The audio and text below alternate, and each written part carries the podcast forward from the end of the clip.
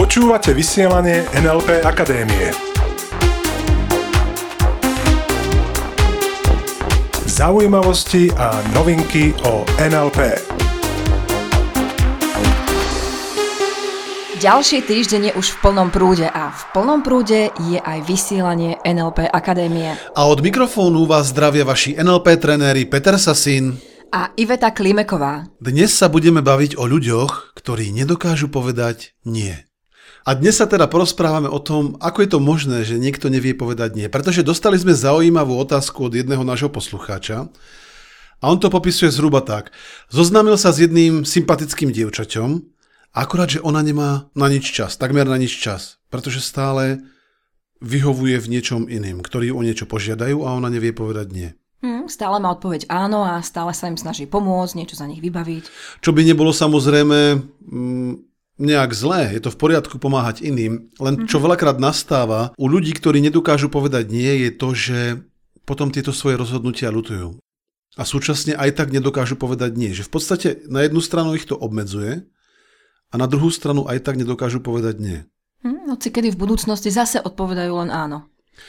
Pomôžem, vybavím. Áno, presne. A tým pádom strácajú prístup k sebe, strácajú čas na seba a podobne. Predpoklad nášho poslucháča, ktorý položil túto otázku, je ten, že toto dievča nechce byť v očiach iných zlé. A ja si myslím, že to nejak tak môže byť. Veľakrát tým motívom, prečo mnohí hovoria áno, aj keď v podstate by chceli radšej povedať nie. Pretože povedzme si, ako to vzniká, ako to môže vznikať, že sú títo ľudia tak nastavení. A ja si myslím, že to môže pochádzať z toho, že sme vychovávaní v tom, že nesieme zodpovednosť za pocity druhých. Napríklad, keď rodič povie svojmu dieťaťu, keď si neporiadiš izbu, tak budem smutný, smutná. Presne tak, to znamená, že keď to dieťa niečo spraví alebo nespraví, tak je učené, že nesie zodpovednosť za to, ako sa ten dospelý alebo ten druhý bude cítiť. A konkrétne ďalší príklad z našej skúsenosti, kedy jednému tínejdžerovi bolo smerom od rodičov povedané, že keď nepôjde na párty svojho najlepšieho kamaráta, na narodeninovú párty, tak ten jeho kamarát bude smutný. Lenže pritom tento tínejdžer tam nechcel ísť, chcel stráviť čas radšej so svojou priateľkou alebo nejak úplne inak. No a jeho rodič mu už vytváral to AB spojenie, že keď nepríde na párty, ten druhý bude smutný. Pojem AB spojenie používame v NLP a znamená to keď tak. Uh-huh. Keď si neopracem izbu, tak bude môj rodič smutný. Keď nepôjdem na oslavu môjho najlepšieho priateľa, tak bude priateľ smutný. To znamená, že vzniká to AB spojenie, keď niečo urobím, som zodpovedný za pocity iných, pretože na to nás trénujú. A to nehovoríme preto, aby sme hľadali vinníkov. Je veľmi jednoduché ukázať na rodičov a povedať, vy môžete za to, že ja nedokážem povedať nie.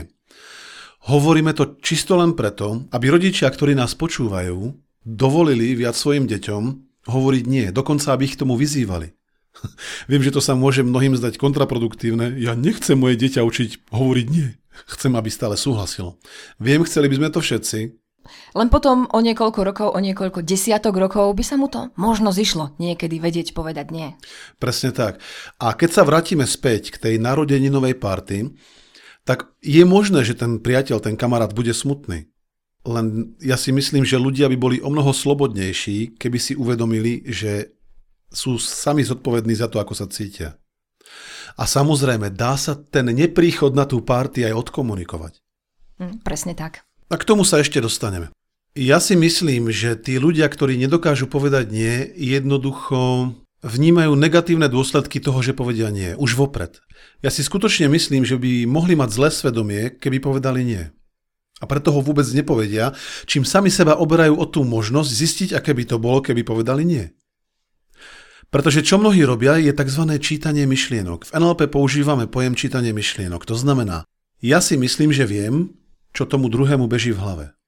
Na čo ten druhý myslí. Alebo ako bude reagovať. Presne tak. Polož si otázku, čo by sa stalo, keby si povedal nie. No, presne. Čo by sa stalo, keby si povedal nie? Čo konkrétne sa môže stať? ten človek sa rozčúli alebo umrie. Alebo už nikdy za tebou nepríde. Trebárs. A keď hovorím o tom, že či umrie, to môže byť také nadsadené, len poznám prípad práve od Richarda Bendlera, uh-huh.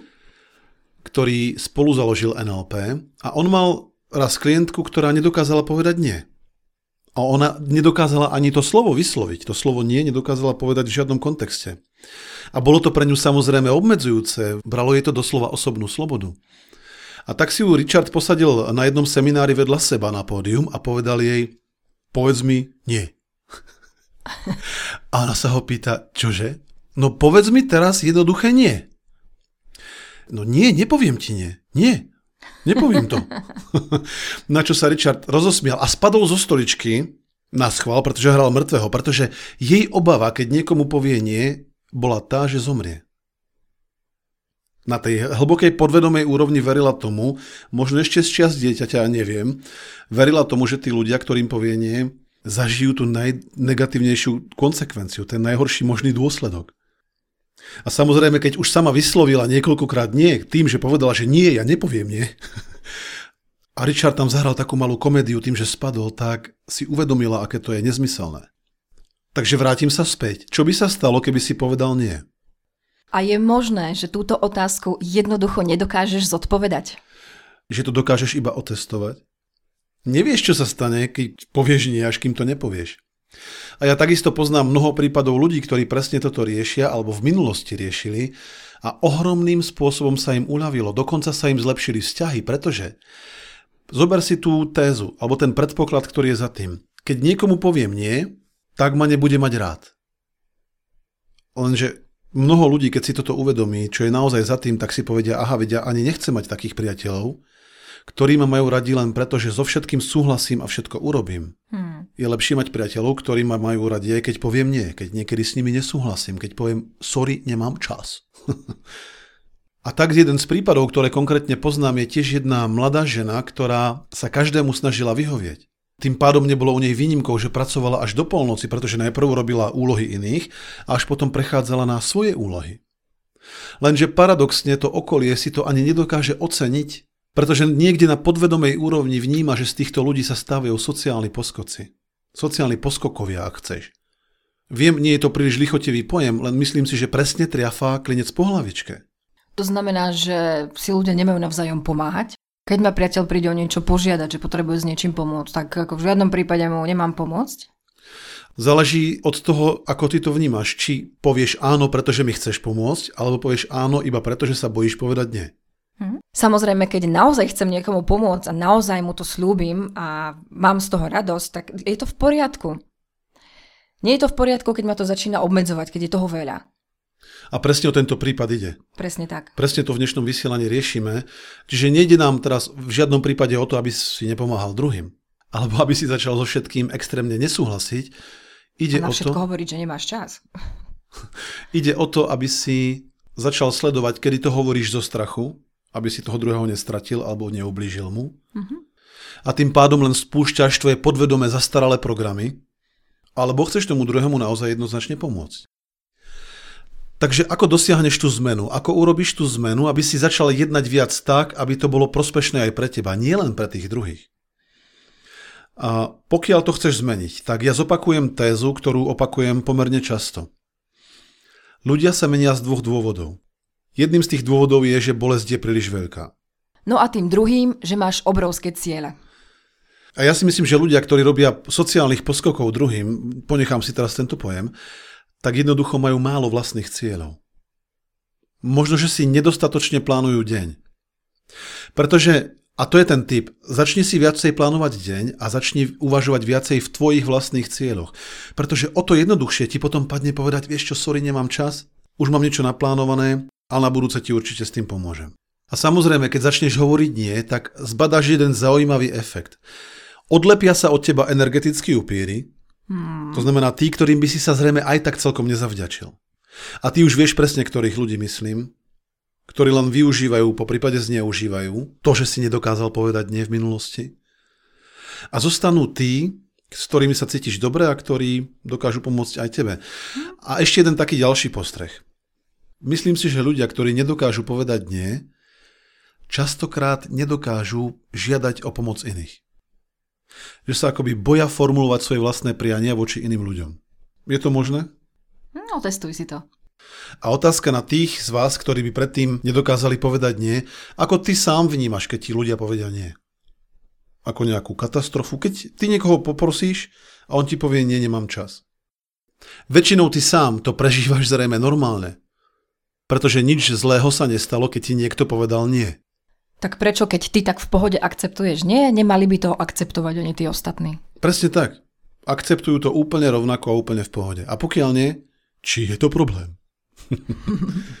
Potom smú byť flexibilnejší a hľadať iné riešenie. Áno, flexibilnejší za každým vedie, presne tak.